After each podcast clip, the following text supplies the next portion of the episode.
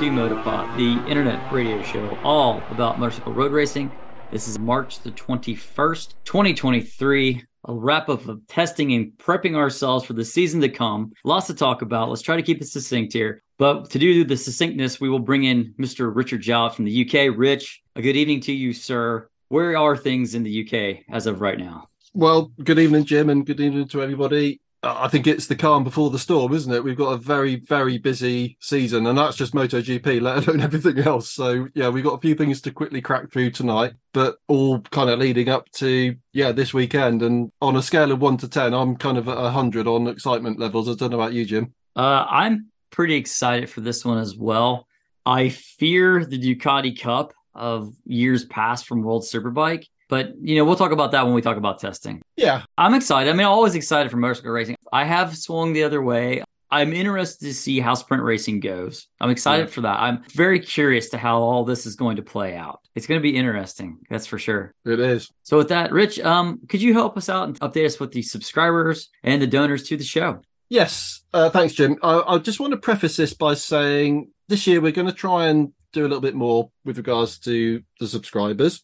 Not going to talk too much about the detail because we're trying to line a few things up, but we've been doing a little bit of an update. So just to give a kind of March twenty twenty-three update of who is regularly contributing to the show, and we thank them from the bottom of our heart, of course, as we always do. So uh, a shout out to Alan Fleming, Nick Saban, Keith Kovach, who are PayPal subscribers. And then our Patreons are Jeremy Burnich, Jacob Rower, Kyle, Rob Freitas, Darren Andrews, Hudson Cooper, Paul Lang, Monk, Gary Shavit, and Steve. Obviously, a few abbreviated names there. But those are the people that are regularly contributing to the show, by which I mean every month they put some money into the pot, which is obviously greatly appreciated. As I say, we're going to try and do a few things this year, if we possibly can, to bring a commercial sponsor on board. We've got a few irons in the fire on that. We won't talk about it too much now, but hopefully we'll be able to do a few things as the year goes on for the subscribers, and obviously to hopefully encourage a few more people to sign up. So that's all we'll say for now. But obviously, yeah, thanks to everybody. The support is greatly appreciated. And yeah, watch this space. And remember, folks, if you can help out, you can by donating. To do that, just go to our website, w w w dot moto podcast dot com. There are links to PayPal and Patreon that are on the right-hand side of the list. If you like the show, but you can't contribute, that's fine. Help us out by going to your favorite podcast player and giving us a rating so that we can get to the top of that list to find more people who will join the show and listen and enjoy the content. With that, Rich, we need to have a shout out to the Motopod Mayhem Fantasy game being run by our own Martin Darlington. Anybody who wants to can join the fun for the Motopod League. I uh, don't remember. Did Martin say where... The where to go? Is it on the MotoGP website? Yeah, it's just on the, yes. the normal Dorna website. So you just sign up to Fantasy League, and then there's a code, which I'm sure you're going to read out in a minute, Jim. So you just enter yes. that code, and then it goes into the Motopod Mayhem League, which is for the Motopod subscribers and listeners. Right. So here's the code that you need to get in. It is Tango, Charlie, Kilo, Romeo, Lima, Foxtrot, Foxtrot, Yankee, for those of you who like the phonetic alphabet, or T C K R L F F Y. That'll get you in. Uh, Martin also reminds us that in this league, which is going to be quite hard because you have to choose two gold riders, two silver, a manufacturer, and a team, all of it for only fifteen million U S. Uh, wish I really had the fifteen million U S, but anyway. And, yeah. and the last little note from Martin on this is that for the group that we are in, you have to submit your picks before Q one takes place in MotoGP. So yeah. with all that, that sounds like fun. I think I'm going to try to actually play this year if I can uh, find the time. I think I'll just pick Bastianini, Bastianini Ducati, and, uh, you know, maybe throw in uh, Oliveira for the cheap just to be... You might run into some budget trouble there, Jim, I, I suspect. I've never done a fantasy league ever in any sport at all, but I saw the email from Martin this morning. So I've signed up. I've made my picks. Obviously, I'm not going to say what they are just yet. I'm probably going to sync with that trace once things get going, but uh, we'll see. It'll be a bit of fun anyway. And there's some good prizes yeah. on offer through the main sort of Dorna league. So, yeah, let's see what happens. It's going to be interesting. Yep. I think that wraps up that part of it. Uh, you had a special shout out, I think, Rich, that you wanted to put out from the show. Yeah, just a quick one, really. So people, you don't have to cast your minds back too far. So episode seven nineteen, which, or was it seven eighteen? Anyway, the show, or the show which had the interview that I did with Asher Durham. So he's the young lad that's running in the uh, Superstock six hundred championship on the B S B calendar. He put a shout out through the socials this morning. Some people might have seen it, but one of his team or personal sponsor, I'm not quite sure, but when, anyway, one of his commercial sponsors has fallen through, regrettably. So he is looking for some financial support. That's mainly going to apply to people that are in a commercial position, I suppose, if you wanted to put a kind of a company name on his leathers. Uh, I think there's kind of signage down the side and on the front of the bike up for grabs. Not huge money, but if anybody is interested uh, or is able to contribute, be that a personal thing just from a listener or whether somebody has a bit more to spend perhaps from a commercial company point of view. He's in a position where, you know, obviously we know what this is like, particularly in the slightly lower formulas, not to use sort of the wrong language, but he's not in B S B, but he's running in a stock six hundred, which is a fiercely competitive championship and very, very good value for money. So if anybody can support him, you can find him on the various socials, on Twitter, on Instagram. He's actually on LinkedIn, which is probably the best place to find him if you're looking to help him out. Or you can email us uh, through the normal channels here and we can pass that information on. So if anybody can help Asher out, please do, because he's a massive talent. And like all of these grassroots guys, they just need all the support they can possibly get. So if you can help, please do. With that, let's get to the testing that concluded at Portimão. So we had the test in Sepang, and then we moved to Portimão. So I don't think there's any two tracks that are probably as different from one another as you could possibly have between Sepang and Portimão. High-speed tracks are technical in their own right, but we went from a very high-speed, too long straightaway track with little to no elevation change to a track that's a roller coaster up and down, compressed into a small amount of space. And really, the it didn't change where anybody was at all. In fact, it might have gotten to the point where there was a lot more Ducatis at the top. Now, the top nine people from testing, they all broke, or not broke because it's not official, but they were all under the official track record for a MotoGP bike. It's scary how quick the new bikes actually are. From there, it gets a little fuzzy as to who's good and who's bad and where things are and all of that. But what did you take away from the testing, Rich? Well, as you say, Jim, I mean, very hard to compare between the two tracks because you couldn't get any different, as you say. Even climatically, you know, they are very, very different places.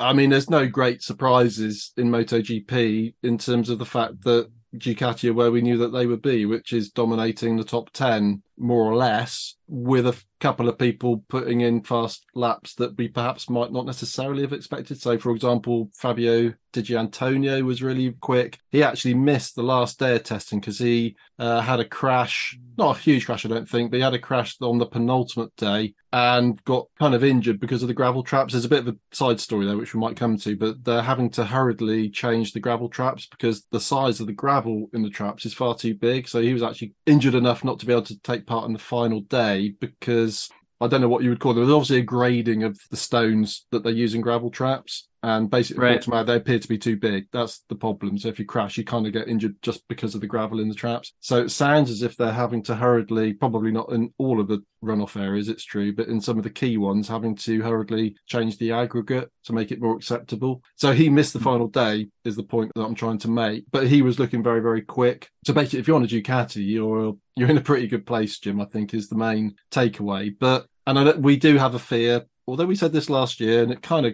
was borne out in what happened, but Ducati are, well, even stronger this year, Jim, than they were last year. I think that's probably pretty much where we are, isn't it? Yeah, I did some thinking about this, and I need you to kind of fill in the fuzzies here for me, Rich. But at the beginning of last year, Ducati had a front-end shape-shifting bike for yes. the new twenty twenty-two bike, which I was thinking, didn't Dorna or the F I M ban that front shapeshifter almost immediately? It was certainly very early in the season. It was very early in the season, correct? Yes, yes.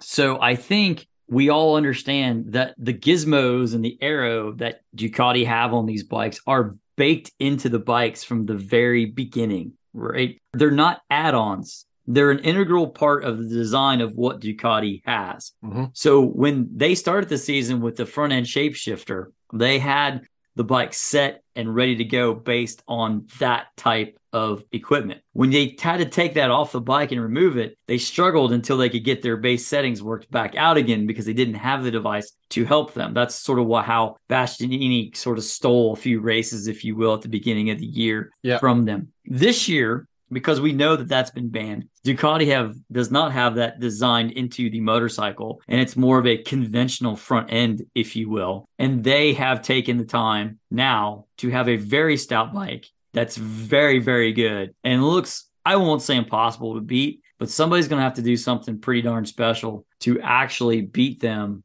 at their own game. That's going to be tough. That's where the big competition comes from. It could be a knockdown, drag out. We do this all the time, and I'll do it again. It could be a very Senna versus Prost type of fight between teammates with Bastianini and Pecco. Now, question, the more fun I think this season to me is going to be watching how Ducati controls their riders as opposed to just the racing itself. There's going to be this internal political strife slash jostling, positioning of who gets what and when and where and why and all those other little things. And eventually you almost got to believe at some point that if they have someone else, say Jorge Martín or perhaps maybe Oliveira on the Aprilia, who are relatively close to them, what does Ducati want the most? Do they want a manufacturer's championship, or do they want a uh, rider's championship, or do they want both? So you could see that where they could get some, they could kind of look at Pramac and say, you guys are riding in defense of the team's championship, perhaps, for our title hopes. But, you know, I don't know what's going to happen. None of us do.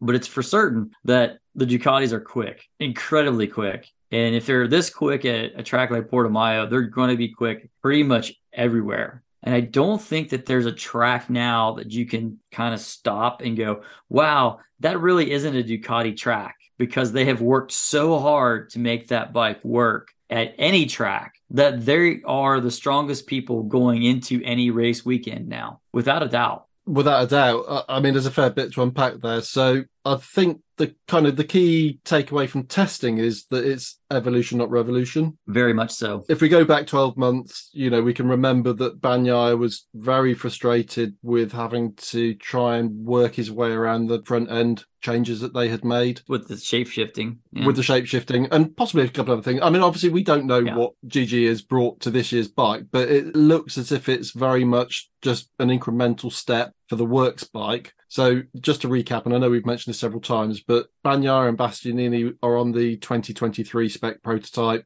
Everybody else in the satellites is on a twenty twenty-two bike. So that's clear. It would appear that, as you say, the works team aren't bringing anything too kind of disruptively revolutionary to upset their start of the season like they did last year. I think they've learnt that lesson. So as you say, Jim, I think it's really going to be a question of how Ducati manage the embarrassment of riches that they have, because if we look at the satellites, they're even stacked. They're stacked. I mean, we've tended to be a little bit kind of unkind, I suppose, in our appraisal of Di Antonio. But on his mm-hmm. testing form on the twenty-two spec bike, he's been, as I said a minute ago, he's been looking really, really strong. So they've got Alex Márquez, yep. Zarco, you know, will bang in results. He will probably continue to be their de facto test rider at every round if they are trying various bits and pieces. Jorge Martín has a massive chip on his shoulder and a big point to prove. Mm-hmm. So he ain't necessarily going to be worrying too much about what the factory are demanding from Pramac, particularly if the rumours about him going to Yamaha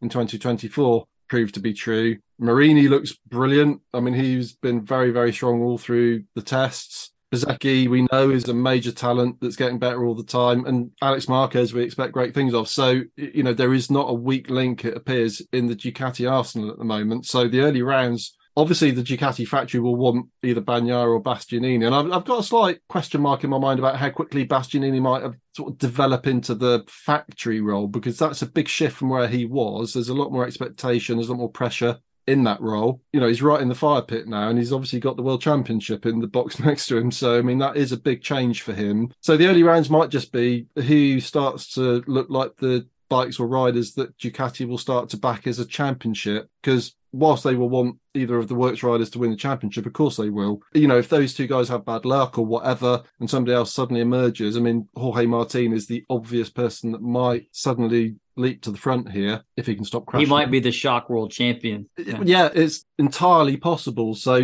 that's the problem Ducati are going to have this year. It's not going to be around the bike, for sure. It's going to be around which rider they support and how they manage the politics, which is an area which we've constantly said is an area that they don't handle terribly well historically. But obviously this is a new season, so let's see. Yep. I think uh, Aprilia will kind of move forward a little bit. Aprilia is, is the second best still. Yep. It was kind of, to me, a little shocking that they were as far behind as they were, right? They were pretty far down the list. The R N F squad that was kind of leading that charge too, if I remember correctly. So where's Aprilia going to fit into this? Because I do think that there are tracks that are better suited to the Aprilia. I think the more tighter circuits, a little more Uh, well, I shouldn't say tighter circuits, but the ones that have more of a, the sweeping bends, like Assen, I think they'll be very fast at. I think they'll be pretty quick at Mugello. The tracks that have the long radius corners are the ones where I think that they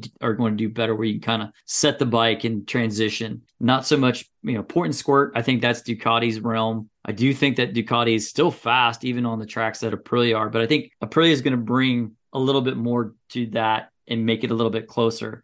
I look for podiums out of Oliveira. I think he's got a bike. I think he has the ability. I think he's got the talent. Aleix, I hope he does well again, but I think he sort of had that one chance, that one really, really good chance, and I think he kind of missed it. I agree. A little bit there, you know. Viñales, I don't know what he's going to do. I I, I, did, I don't even think Aprilia knows what he's going to do, to be honest. But then you have Fernandez, and that being... Wow, see if I get this right. Adrian Fernandez. Oh, Raúl. Raúl. Yeah, what? Yeah. It's always good. This is good. It's a, there's too many Fernandezes, okay? That's just how it's going it's to be. It's going to go on all year, folks. It will. I, I understand. Yeah, it's going to go on all year. So, I mean, what's he going to do? Because he had a pretty abysmal season on the K T M, and I don't think he's he's been better, but I think it's just because the bike's better. I don't think it's him per se. I don't know. I'm going to make a prediction here. I think R N F are going to run rings around the work squad this year. I, I really It's very do. possible. I think it is a distinct possibility. And kind of in a way, given the two riders in the works squad, we know Aleix is in the, let's say, twilight of his MotoGP career. And he has said as much himself. Maverick, you know, you just never know, do you? He is so unpredictable. If he clicks with this bike this year, he's had plenty of time on it now, and he was looking pretty good through the tests, but you just never quite know what Maverick's going to deliver. Whereas I think Oliveira, you can sort of take it to the bank that he's going to be consistent, and he will be fast as well on a very, very good bike. And Raul Fernandez, as much as we've spoken about him and the way he conducts his affairs in the paddock and his entourage and stuff, but let's put all that to one side a moment. Let's look at the rider that ran Remy Gardner very close to the Moto two championship two years ago. You know, he's a stellar talent. He just needs to be in a place where that talent can be let loose and, and controlled and managed in the right way. And you've got two very hungry young guys there looking at seats in the works squad. So all of that to me adds up to the fact that they are going to, certainly in the first half of the year, and we don't, what we don't know obviously is that the, the twenty twenty-three Aprilia that Maverick and Aleix are going to be on, maybe they're having a, one or two little problems, I think, in testing. I, that it was alluded to, obviously no specifics, but they were having a few technical issues here and there. Certainly Maverick was bedeviled by issues on the final day, so he didn't really put in a particularly sort of fast offering on that last day. But in the R N F squad, they've got end of last season twenty twenty-two bike, so they're going to hit the ground pretty much running, I think, with that bike. So, you know, the first half of the season is going to be interesting in terms of how that dynamic works between the works and the satellite squad, because, you know, maybe R N F just can't develop that bike. Uh, we don't know what technical support in terms of development and how, because Aprilia is a much smaller factory, we don't know how quickly they can bring parts through to the satellite squad. But clearly, I think what's different about this scenario this year is that if we take, say, the old Yamaha Tech three kind of setup, Tech three were always a customer team. So they started off the year with a last year's bike, and then they just fell further and further behind. I don't have the impression that that's what Aprilia are up to this time. They want four competitive bikes, and they want all that data, they want to push, and they've got two riders that they know that they can bring up to the work squad ultimately. So I think they will push quite hard. The limit will be their ability financially or operationally, logistically, et cetera, to do so. So that's going to be the interesting dynamic, I think, in the Aprilia four bikes that they put out into the field.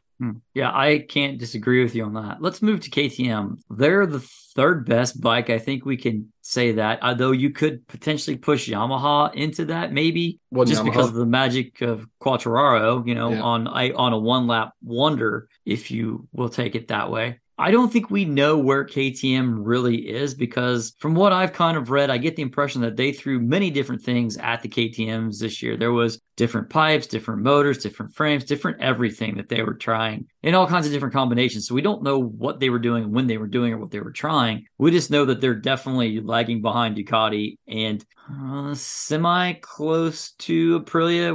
Binder needs to qualify better. I think they know that. I think they've been trying to make that happen. Are they going to succeed at it is my question, because Brad cannot start any lower than the third row and hope to be on the podium or be near it. And you can see conceivably the first six bikes could all be after qualifying a Ducati. It's possible. Yeah, I, I think you're kind of sugarcoating the K T M situation a bit. I kind of have to.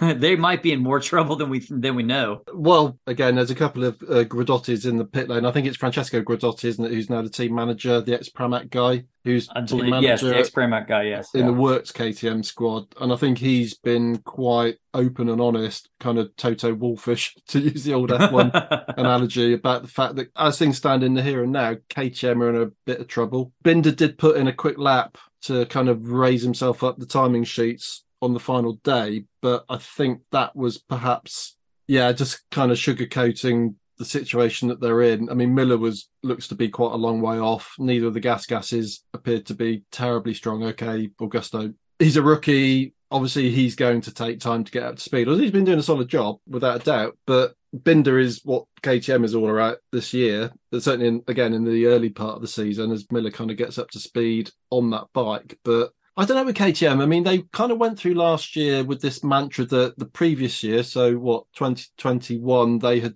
thrown too much development at the bike and they had kind of got themselves confused. So last year was more about trying to settle the ship, kind of try and follow a more logical development path. And then in testing, the word is that they've been throwing the kitchen sink at it again, and they seem to have arrived at a position where they don't have much of a direction. We're not in the pit lane, so we don't know for sure. But that's in terms of reading, listening, and just sort of tapping into the vibe of what's been going on through the off-season. That appears to be that they're a bit confused again, which is a bit of a worry because, you know, you don't have much testing. Well, you don't have any testing hardly in season. So no. How do they work their way through this one? That, that's the worry with K T M. I mean, Binder, you can take it to the bank that on a Sunday he'll pull out all the stops. But again, if they're fourth or fifth row, they're in trouble again, aren't they? Yeah. So, so that is the problem with them. So I think it's a big question mark over K T M at the moment in terms of what they're going to do. Was it Gudari or was it Pit Byra who said after Sepang, we have all the data, we're going to go back, we're going to massage and look at the data, and we're going to have our direction.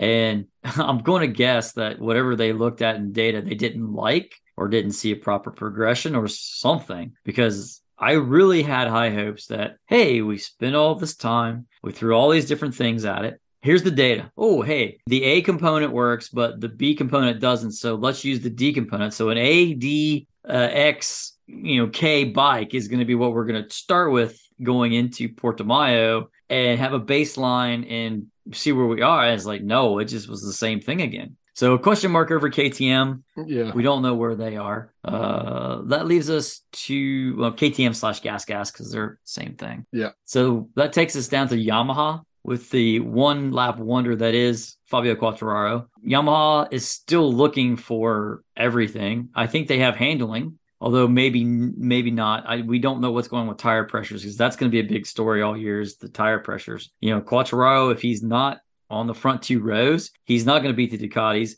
The tire is going to heat up. He's not going to be able to use it. And he may be stuck in the pack. Now, I'll give Yamaha credit for coming up with at least a unique wing tail section to try on the bike, although I did think it was a bit silly.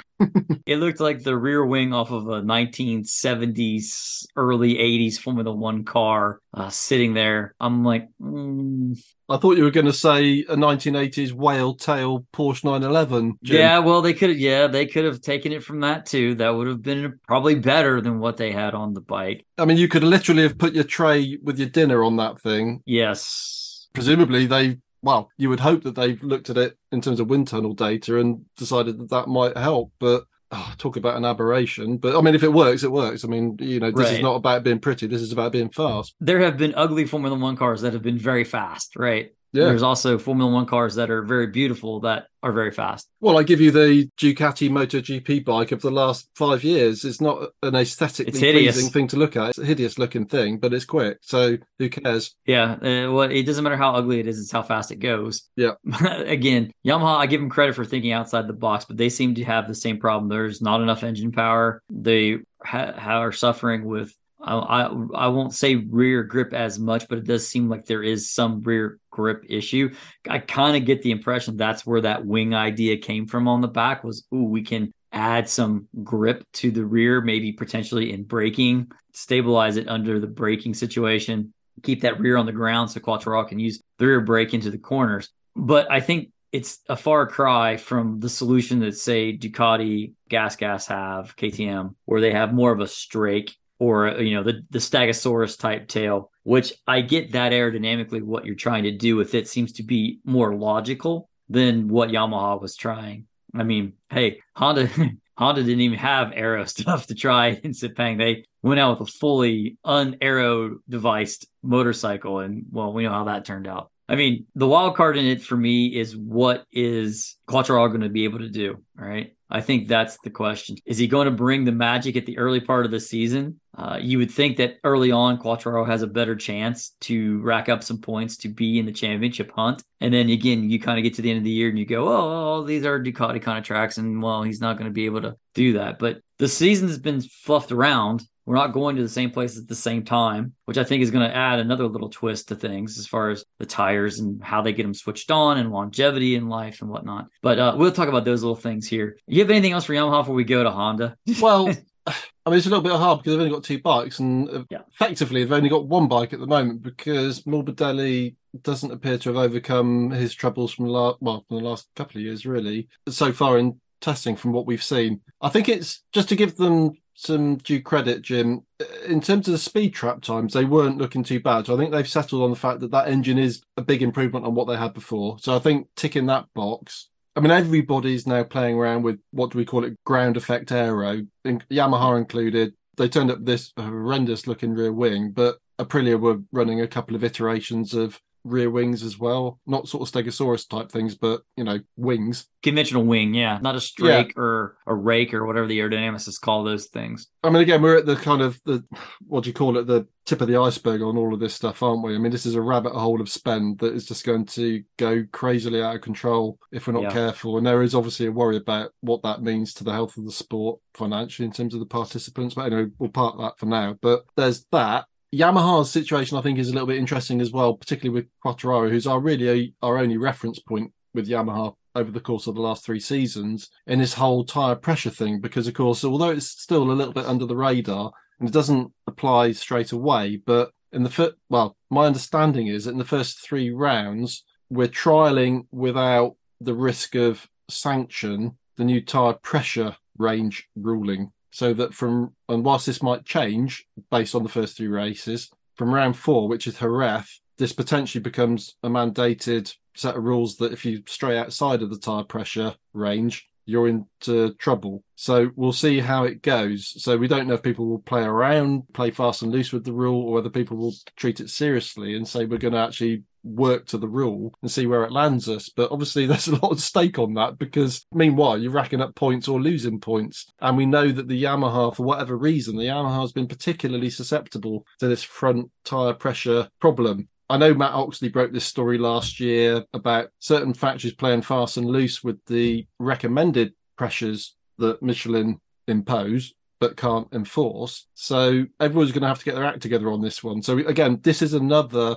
outlier that we don't quite know what it's going to mean. But all we do know is from recent experiences that Yamaha in particular have tended to have trouble with this if they're buried in the pack. And without wishing to sort of damn them right from the get-go, but let's be honest, with the Ducatis up front and the Aprilias, it's quite likely that Quartararo will find himself kind of in the early laps of races in the early part of this season, perhaps down in seventh, eighth position. Easily.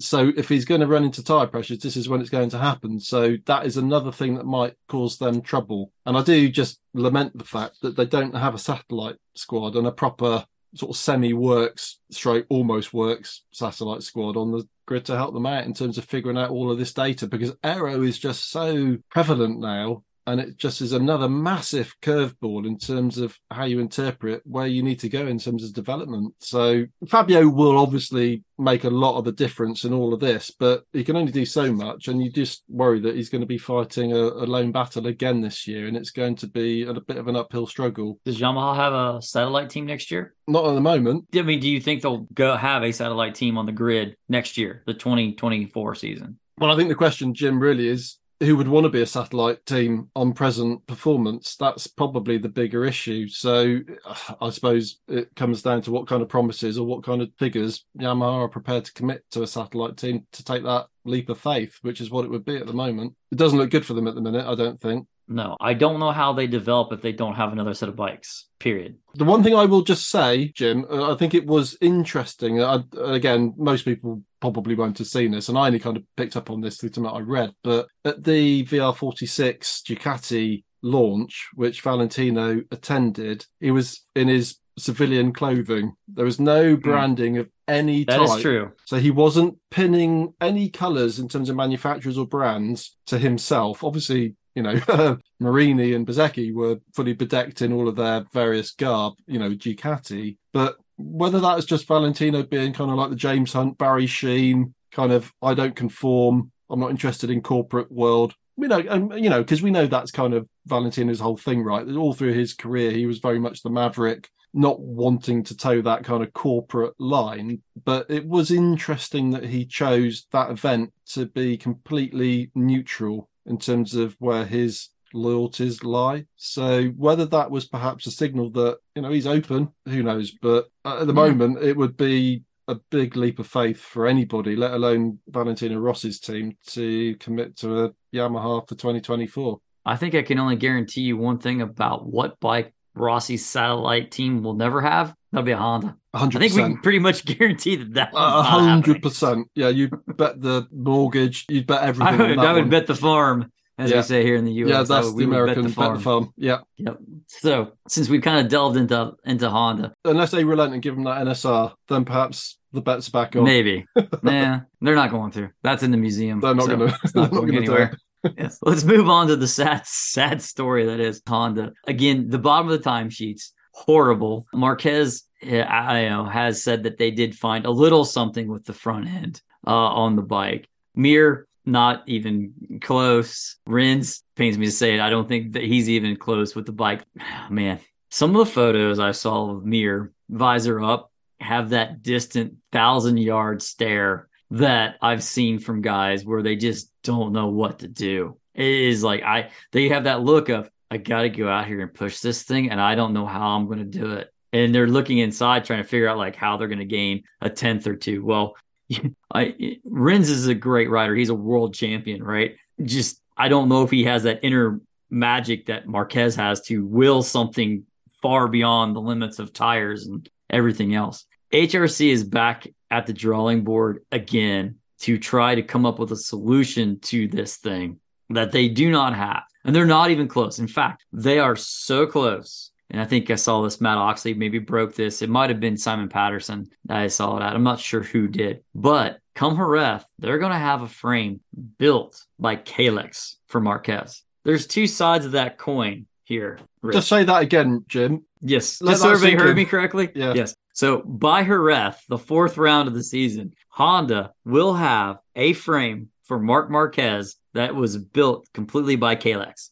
I've thought about this long and hard. We know back in the eighties, Yamaha had like Harris chassis. They had Rock chassis that they were using. which that was more because they were supplying engines and privateer teams were using the rocks. But Kenny Roberts, who was running the factory team at the time, was like, yo, this frame sucks. And we need the rock chassis for them to use. So, I mean, it's not, you know, uncommon for like Yamaha or somebody else, but I cannot think of a time that Honda had a chassis that was built by somebody other than themselves or H R C. Okay. You could maybe argue somewhere in the eighties that they had a chassis that was made by Mugen. Okay. That's, mm, we're splitting hairs as to whether that's not Honda or not. But I know Milwaukee made frames and race bikes for their two fifty motors back in that twenty twelve, twenty ten, twenty thirteen range. Because I remember distinctly at Indy, they had the, the kids that were riding the two fifties and they were all on a Milwaukee frame. Now, Honda may have had a Milwaukee frame somewhere in the beginning or the past that they used, but it was obviously very, very hush hush. And there was no mention of it,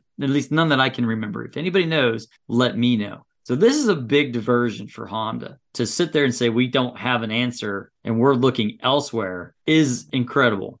It means two, one of two things. It's either one, this is how desperate they are that they have no idea how to engineer themselves out of the problem, which is possible. Because I, I can tell you that the, a lot of the magic in the eighties was really just because of Irv Kanemoto and a guy named Freddie Spencer riding the bikes. Because, you know, Wayne Gardner was on there and he had a hard time with them, but made it work for him. Or they're doing this because they're so desperate to keep Marquez off of a Ducati or off of a K T M or off of an Aprilia or wherever else he may want to go at the end of twenty twenty-four that they're doing something to prove that, hey, we can get you back to having another title. I think it's very clear from the Marc Marquez Amazon Prime show, he wants two more titles. I think he has a, an amazingly strong amount of drive for two more. I think he wants to look at it and throw it in Rossi's face. That's how I see that one. That's my own opinion of it. Rich, your side. Again. So so much to unpack. we could, yeah, we could talk for an hour on this one. Yeah. Well, I think that there's kind of Honda and the bike and there's Marc Marquez and Honda, isn't there? I mean, they're kind of different things. And I do sort of start to wonder in all of this whether or not by the time Honda might or might not get the bike to Marc Marquez's liking, is Marc Marquez becoming a bit of a distraction from where they should be focusing? Because, you know, Marc's been around a long time, quite heavily injured. And, you know, there's young guys coming through all the time. I don't know, really. I mean, as you say, Jim, I mean, I'm sure H R C over the years have used all sorts of third-party suppliers uh, and O E Ms to improve the overall package, but it's always been an H R C product, hasn't it? Yeah. In terms of the works squad, anyway. Mm-hmm. Whether this is a genuine kind of shift in culture and mentality and approach, I kind of think it probably is, but it's also, I think, undoubtedly part of the managing the Marc Marquez problem as well. And it's a chassis. I mean, it's not aero, is it? So, I mean, the two things are completely different. One doesn't necessarily solve the problem as an overall kind of holistic approach. So it all kind of feels a bit kind of reactionary, but I think in fairness to H R C, for them to make this move shows that they are at least doing everything they possibly can, A, to make the bike better, and obviously B, try and placate Marc Marquez, because let's just look at what's happened over pre-season. Valencia, he had a froth job. He told them it's not good enough. If this is how it's going to be, the coded message was, you can forget it, which kind of meant I'm out as soon as I can go. But that's how I read what he said. In Sepang, they brought four new frames. And over the course of that three or four day test, he ended up back on the last year's frame. The original. Yeah. Basically, he discarded all the other iterations, one of which was a completely new design. And that kind of followed through in Portimão. So he was on that twenty twenty-two bike, yeah, with a different engine and obviously some aero tweaks and stuff. But they're kind of, they've stood still effectively, I think, in terms of what he needs from the bike. Now, obviously, you know, they've got Mir, they've got Rins, and they've got Nakagami. But Nakagami is still, uh, I think, suffering terribly with his hand from the injuries yes, that he sustained I, I in, where was it, Aragon, wasn't it? Ironically, because he got uh, taken yeah. out by Marc Marquez, although it was an accident. It wasn't anything more than that. It was just one of those unfortunate things. And then he rode at the following round in Motegi, if you remember, when he should have just been stood down. He did untold damage to his hand by competing in that round, and he's still suffering the consequences of that. And it might well be the case that he's an irrelevance this year, both in terms of race performance and development performance for Honda, because I think he's in that much trouble from it. Anyway, I forget precisely, and people can call me out for being wrong on this one, but I think in terms of how the Portimão test finished a couple of weeks ago, I think the Hondas were something like thirteenth, fourteenth and fifteenth. They were all pretty close on time. Now, whether that was Mir, Márquez, Rins, or what the order was, I don't know, but they were very close to each other. So what I took from that was they're basically all getting the maximum out of that package. You know, they're all together, they're very close on time. There's nothing more that that bike can give them at the moment. So, and then we hear that Honda are going down the Kalex route, which is a big surprise, but isn't a big surprise at the same time, because clearly they need to do something different. So,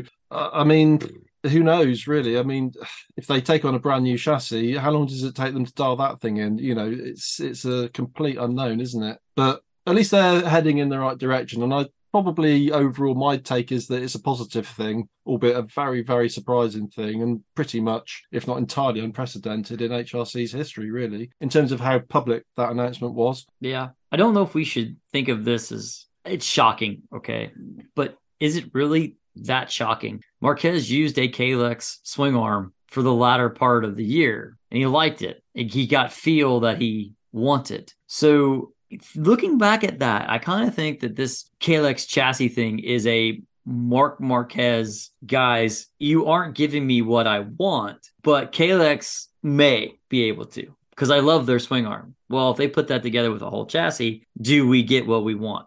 Don't know. Big question mark there. In terms of dialing in a chassis, again, I, I don't I don't know how aero really plays into how you do a chassis, but let's just set aero aside for this conversation. If you give somebody a chassis like Marquez and he comes back and says, well, the front's pushing, it's very easy to sit there and go, okay, we're going to lower the forks and the tubes. We're going to add some rebound or a little more compression and dial that in rapidly to have a fairly quick motorcycle, if the chassis is at least halfway decent. I don't think Kalex is going to miss. They have enough Moto two experience with their chassis. And I think one of the things that kind of made them the de facto chassis standard is the adjustability that they build into that chassis. I got to believe that they're going to do sort of the same thing. There's going to be multiple different swing arm pivot points. There's going to be multiple different head angles that they're going to be able to use in the triple tree. There's going to be this vast array of adjustment that they're going to be able to go with and see. And I think you have a lot of smart people in there. They're the suspension techs. Jenny Anderson is there with them, who was really, you know, had a great front end on the K T M. If you take all that and you get that data back, I think they can dial it in. Maybe not at Jerez.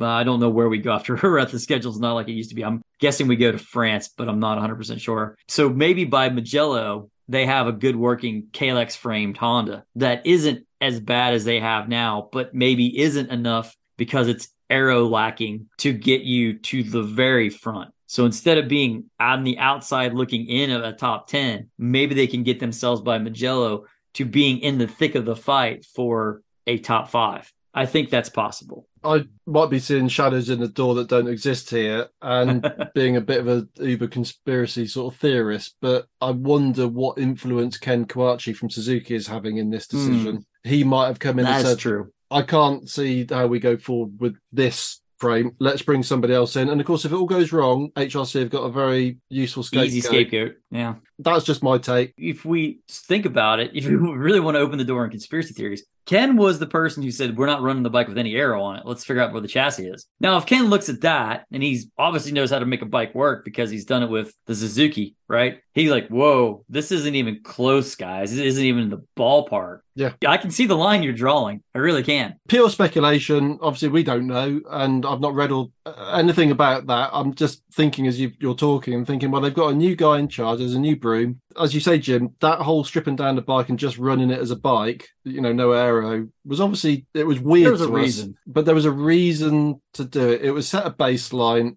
and then move forward from there. And immediately, relatively speaking, within a few weeks, this is the news that we hear. So, I mean, as I say, I wouldn't say we've been critical. We've just kind of commented for quite some time now, you and I, about the fact that you know, the Japanese factories have tended to be very sort of closed doors, in-house, quite conservative, not wanting to kind of admit that things are defeat. wrong or mm. defeat, you know, all of those things. And that's all perfectly understandable, because who would want to do any of those things? But, you know, they, they are obviously having a reset, and there are various things in place at the moment that are causing them to have that reset. But Ken Kobayashi, who has, you know, he was the constructor that won the last race last season, so he knows how to make a current generation MotoGP bike, chassis, engine, aero, all of it. He knows how to make it go fast. So, and both of his ex-riders are in that squad, so he yep. knows what he's pointing towards. Now, that may preclude Marc Márquez from the longer-term picture, but Marc Márquez is not a long-term picture anyway, because he's aging, he's been around a long time, and he's injured. Okay, he's fitter than he was, but not the Marc Márquez that reeled off all those championships one after another a few years ago. So we just have to accept that. I mean, all things come to an end. I still think Marc Márquez is going to win some races this year, and that,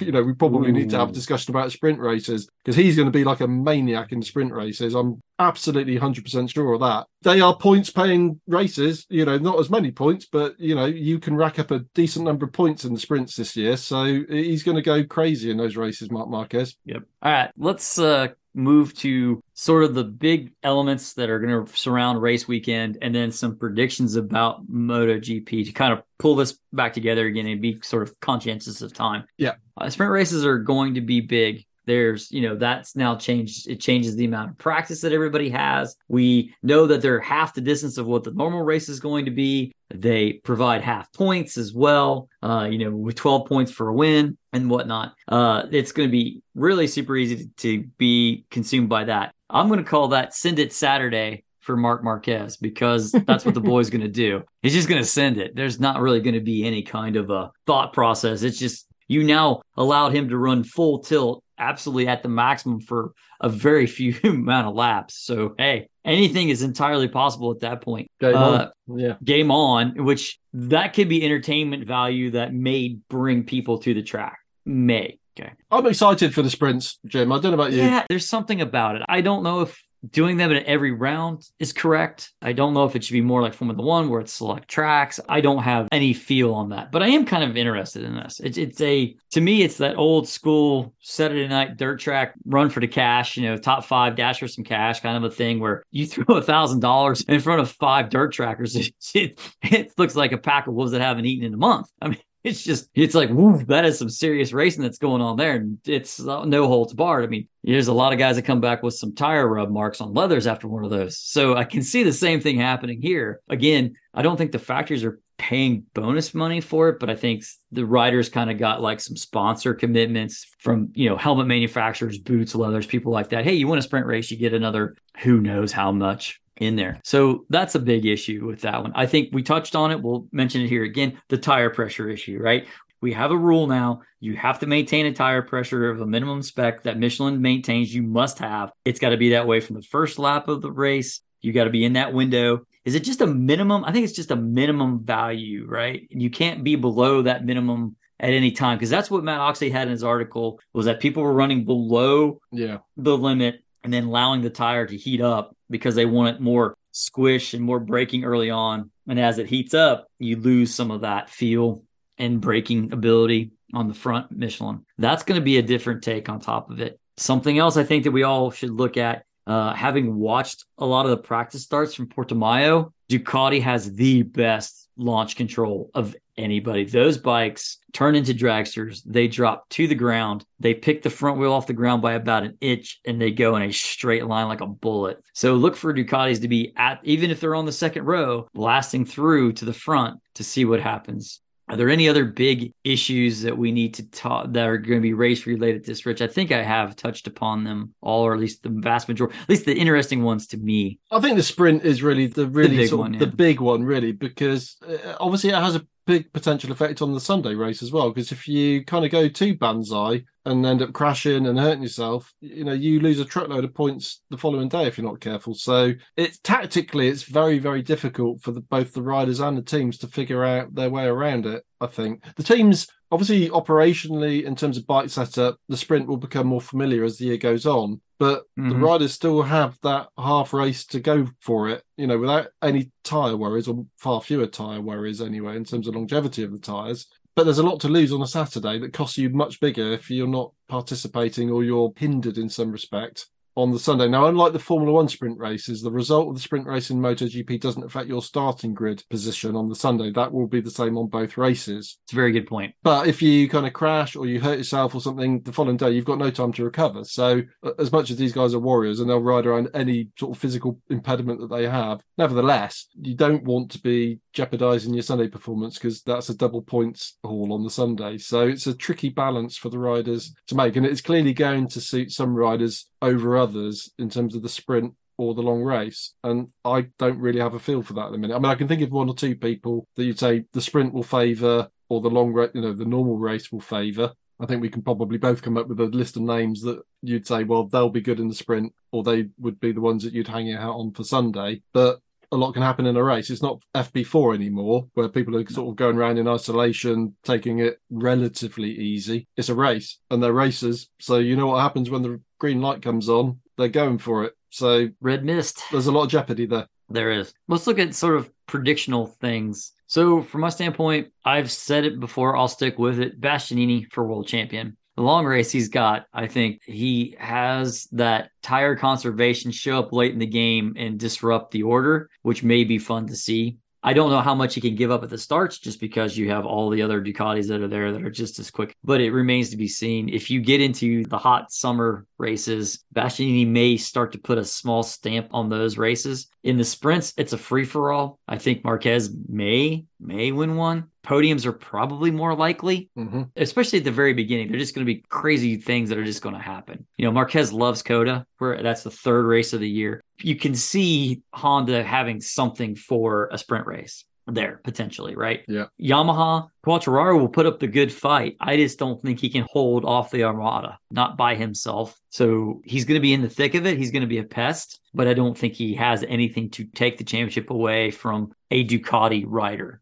by any stretch. The wild card in all of this to me is the Aprilia and what they do, because they're the ones that can challenge Ducati. They're the ones that are going to be the people on the podium. So does the Ducati horde and the Armada work against Ducati's top two riders, their factory riders? Because if the Aprilias consistently can get to the podium, but you've got, say, Pramac at the top and a one factory Ducati rider third, and then the next weekend it's, you know, maybe a Ducati factory rider in second, but it's a Gresini team on top and a Pramac rider taking the podium spot, that that's points being taken away that you aren't going to want. Again, this is that drama of politics that will work itself out, and that's part of the fun, I think, of this season. So that's how I see it. Uh that's my take on the MotoGP championship. Rich, who do you think is world champion?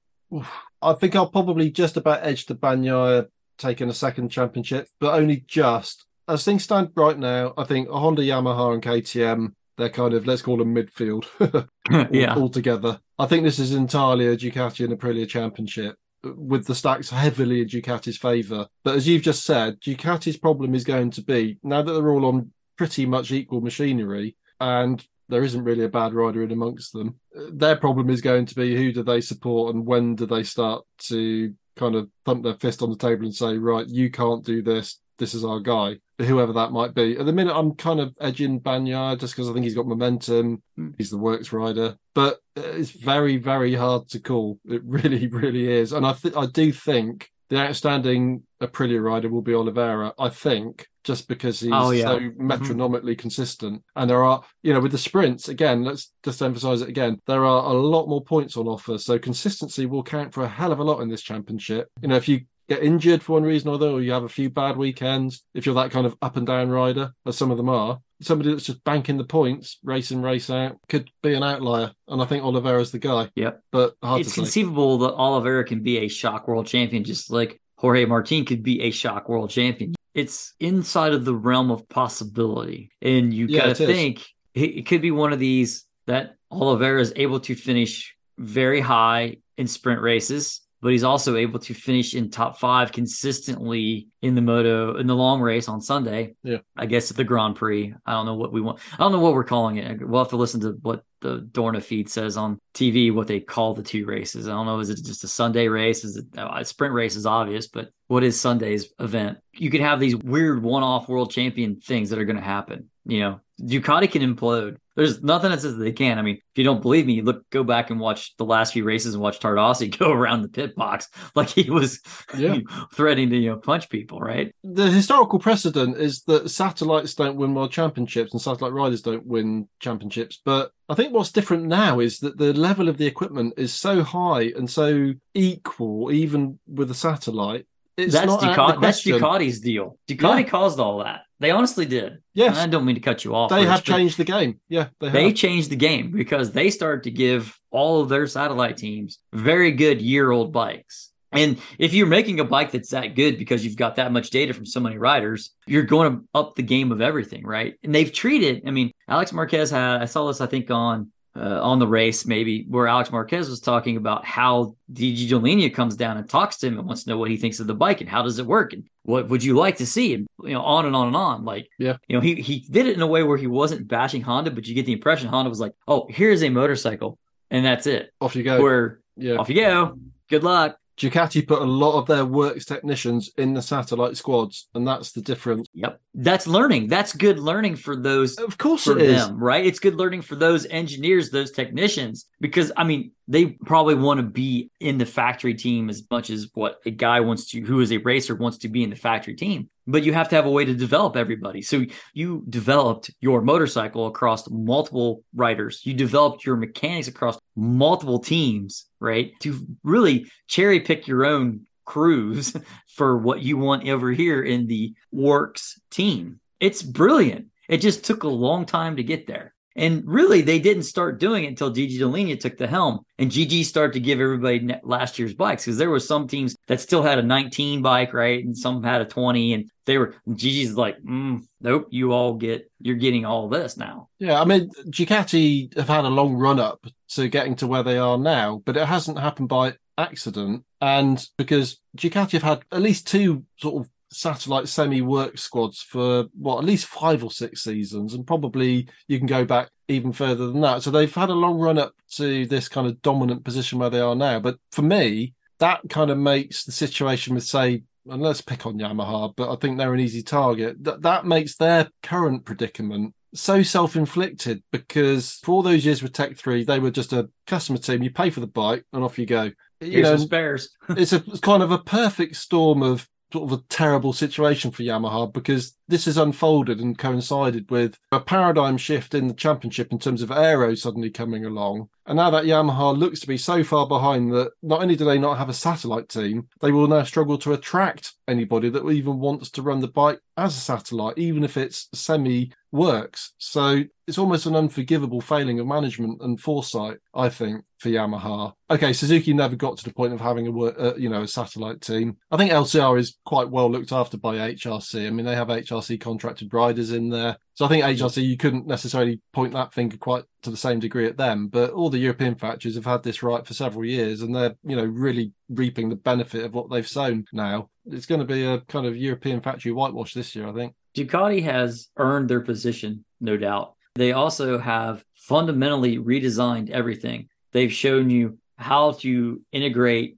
technological advances into a motorcycle. They've showed you how to bring aerodynamics into a motorcycle. They've shown you how to restructure your teams, your satellite teams, and your engineers so that you can get the best out of everything to obtain the ultimate goal, which is a MotoGP World Championship. Yeah. It's been stunning. It's just, I think it took longer than they wanted it to, but you have to believe that they have succeeded, and good on them. And what's more, they're doing and have been doing exactly the same thing in World Superbike, and they are in exactly the same dominant position in that championship now as well. And everybody else has been very slow to cotton on. And if you look at the plight of Kawasaki in World Superbike, anybody that's listened to the last show with the interview that I had with Greg Haynes from Eurosport, we spent some time talking about this, and Kawasaki in particular are in a world of trouble because A, they're behind with the bike compared to their competitors, and they have no riders and or satellite infrastructure helping to bring them forward. So this is the new normal now. And, you know, certain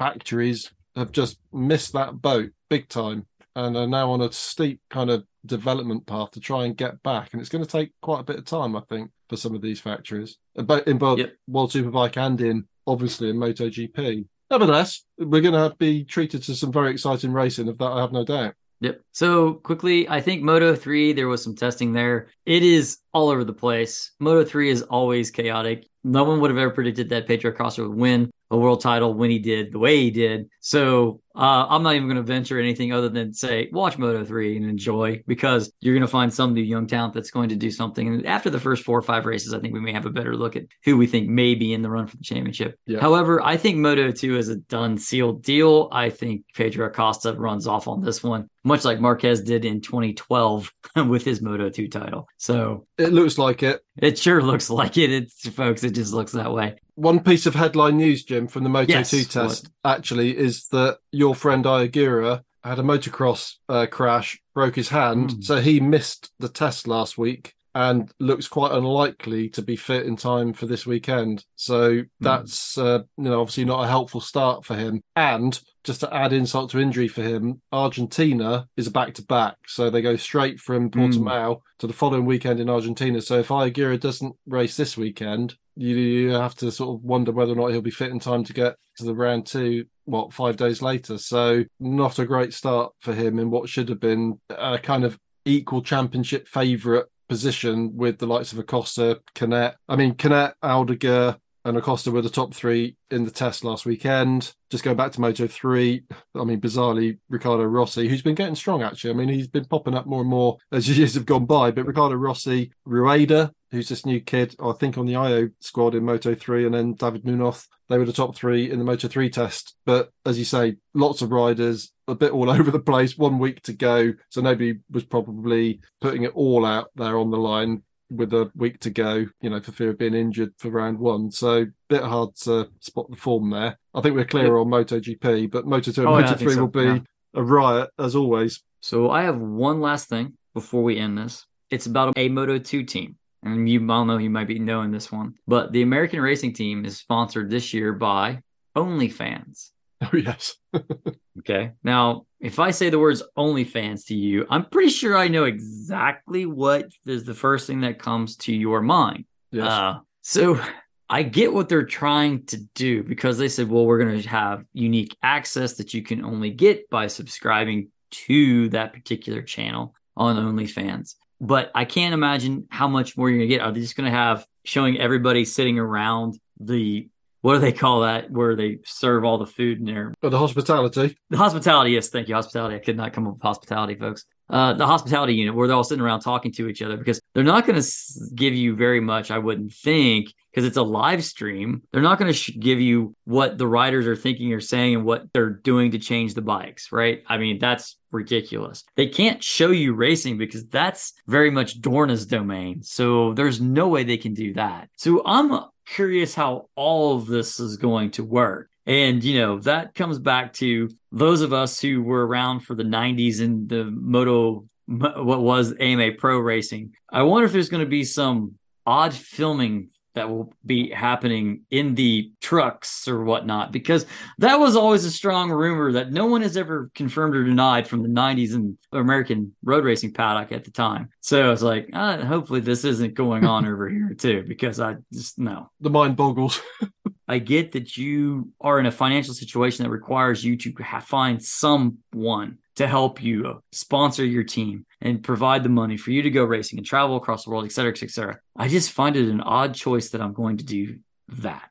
We'll see. We'll see. I, who knows? This could be really great. And people who have an account, maybe they will enjoy this content that they're going to provide. Just the restrictions that Dorna has on what you can and can't do seems, you know... I've all I'll say, Jim, know. is I've read one or two things in the mainstream press of late whereby... OnlyFans as a platform is bedeviled by a certain perception as to all it is. Yes. And I think there's a degree of truth to that. Truth, yes. Uh-huh. Um, it's obviously a huge money-making platform, and it makes a change from crypto bloody currency to have something different from the social kind of side of things. But I think OnlyFans as a platform is on a bit of a charm offensive, try and change the perception of what a lot of its content is about. So, I mean, I don't know. I don't subscribe to anybody on OnlyFans. We're not on OnlyFans. You know, you can't see me rollicking around the kitchen half naked, you know, cooking my dinner, which is obviously a great benefit to mankind.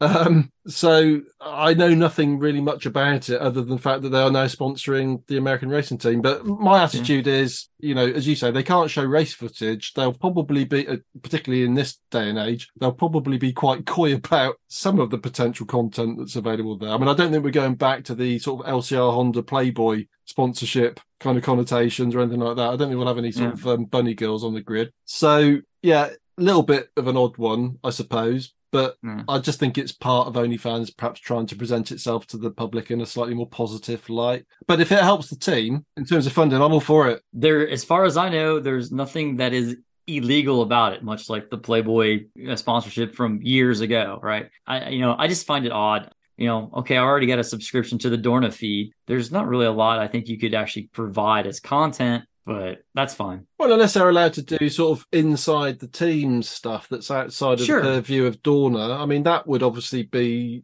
a revenue stream that might generate some interest. I mean, American racing as a team is of great interest to us because, of course, you've got Sean Dillon Kelly as, a, as an mm-hmm. American. We've got Rory yep. Skinner as a Brit, is a Scot, but he's, let's call him a Brit as well. So just for us, in terms of our sort of nationalities, that's a great interest, that team. And Moto two is a great championship now, much more so than we would have said a few years ago. Oh, yeah. So, you Good know, racing. Both of those riders have a lot to prove in that championship. It's a fiercely competitive championship, Moto two, and it's going to be a, a stiff challenge for them. But, you know, I like that team. I like the way they go about doing stuff. They got Hopper in there, haven't they, you know, as rider coach and sort of mentor and stuff. So we'll keep close tabs on them for personal reasons. I, I'm sure, Jim, you and I. Oh, yeah, we will. Yeah, interesting. One thing I just wanted to add, because I made a note of it, one yes. notable name that has disappeared from the grid this year in Moto three is Andre Migno. He doesn't have yes. a ride this year. He he aged out, correct? Guess he might have done, or whether he's just... He was close, I know. Yeah, he was close. So he was close to aging out. Perhaps people can tell us if they know what he's going to be doing, if he's retired or moved on to some other championship. He's certainly not in